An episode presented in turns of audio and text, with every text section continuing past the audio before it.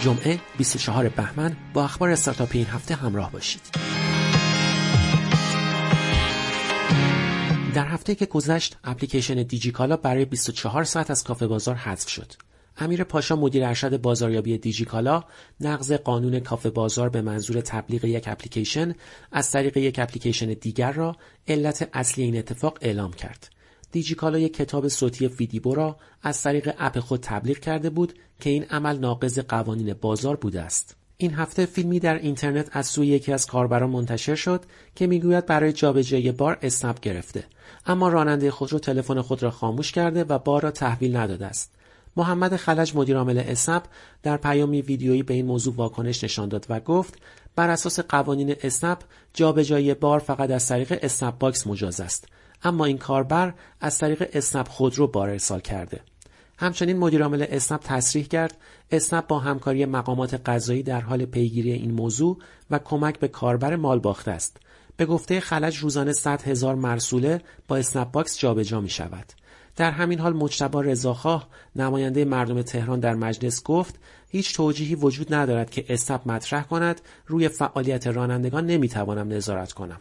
یک شنبه این هفته روزنامه هفته صبح طی گزارشی گمان زنی هایی را راجع به سرمایه گذاری دیجیکالا در استارتاپ فروش آنلاین آجیل و فینگرفود مزبار مطرح کرد. ایمان زیایی مدیرعامل مزبار در این رابطه گفت همکاری با دیجیکالا صرفا در قالب فروش در مارکت پلیس است و سرمایه گذاری انجام نشده است. این هفته نیما قاضی مدیرعامل علی بابا خبر داد این شرکت قصد دارد تا پایان سال 99 به تمامی پرسنل خود بخشی از سهام این استارتاپ را در قالب سهام تشویقی تخصیص دهد.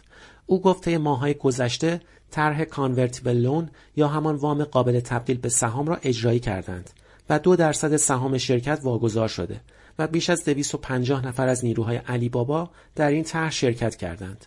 قاضی همچنین افسود هر کدام از کارمندان جدید علی بابا پس از دو سال از روز اول استخدامشان سهامدار این شرکت می شوند.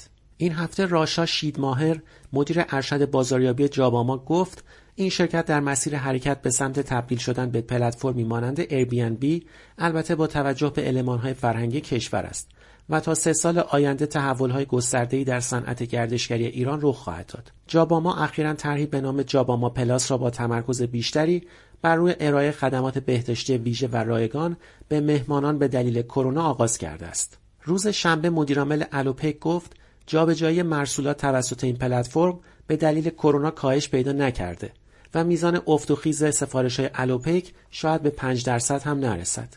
با این حال او معتقد است به علت اینکه کسب و کارها دورکار یا تعطیل شده اند مدل ارسال مرسولات تغییر کرده است. این هفته سینا مؤمنی مدیرعامل یکتانت گفت این پلتفرم تبلیغات آنلاین در سال جاری نسبت به سال گذشته رشد سه برابری در فروش خود را تجربه کرده است.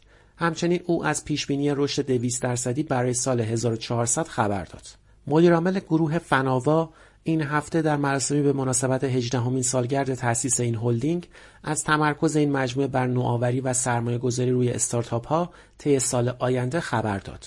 رضا الفت نسب رئیس هیئت مدیره اتحادیه کسب و کارهای مجازی این هفته در رابطه با قیمت بالای کرایه تاکسی های اینترنتی طی ماههای اخیر گفت قیمت تاکسی های آنلاین بر اساس قانون باید از قیمت مصوب تاکسی های بیسیم پایین تر باشد و این شرکت ها موظف به نشان دادن قیمت مصوب به کاربر خود هستند.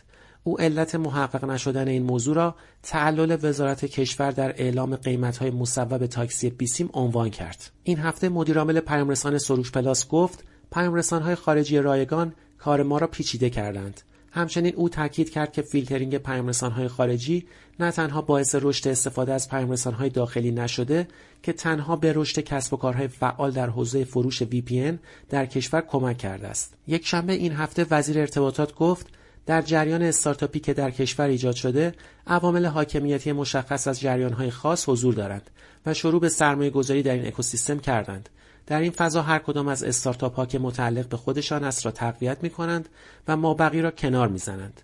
وی گفت ما در مرحله استارتاپ خوب و استارتاپ بد قرار داریم. استارتاپی که متعلق به ماست خوب است و استارتاپی که متعلق به دیگران بوده بد است و در این زمینه نیز انحصارگری هایی را آغاز می کنیم. سهشنبه دامنه دات ایران به صورت رسمی رونمایی شد و طی دو ماه آینده نهادهای حکومتی تمام های اینترنتی خود را بر مبنای این دامنه دریافت خواهند کرد و در نهایت در اردیبهشت ماه دریافت این نام دامنه برای عموم باز خواهد شد. یک شنبه این هفته صندوق نوآوری و شکوفایی با چهار شتاب دهنده هماوا، پرتغال، پیشگام یزد و آبان تفاهمنامه به منظور مشارکت در سرمایه گذاری جسورانه امضا کرد. مدل سرمایه گذاری در این تفاهم به این شکل است که شتاب دهنده ها به ازای هر یک واحد پولی که سرمایه گذاری می کنند می توانند دو واحد هم از صندوق دریافت و از تیم منتخب حمایت کنند. سقف سرمایه گذاری برای هر ایده بذری تا 750 میلیون تومان است و صندوق در سود و زیان شریک می شود.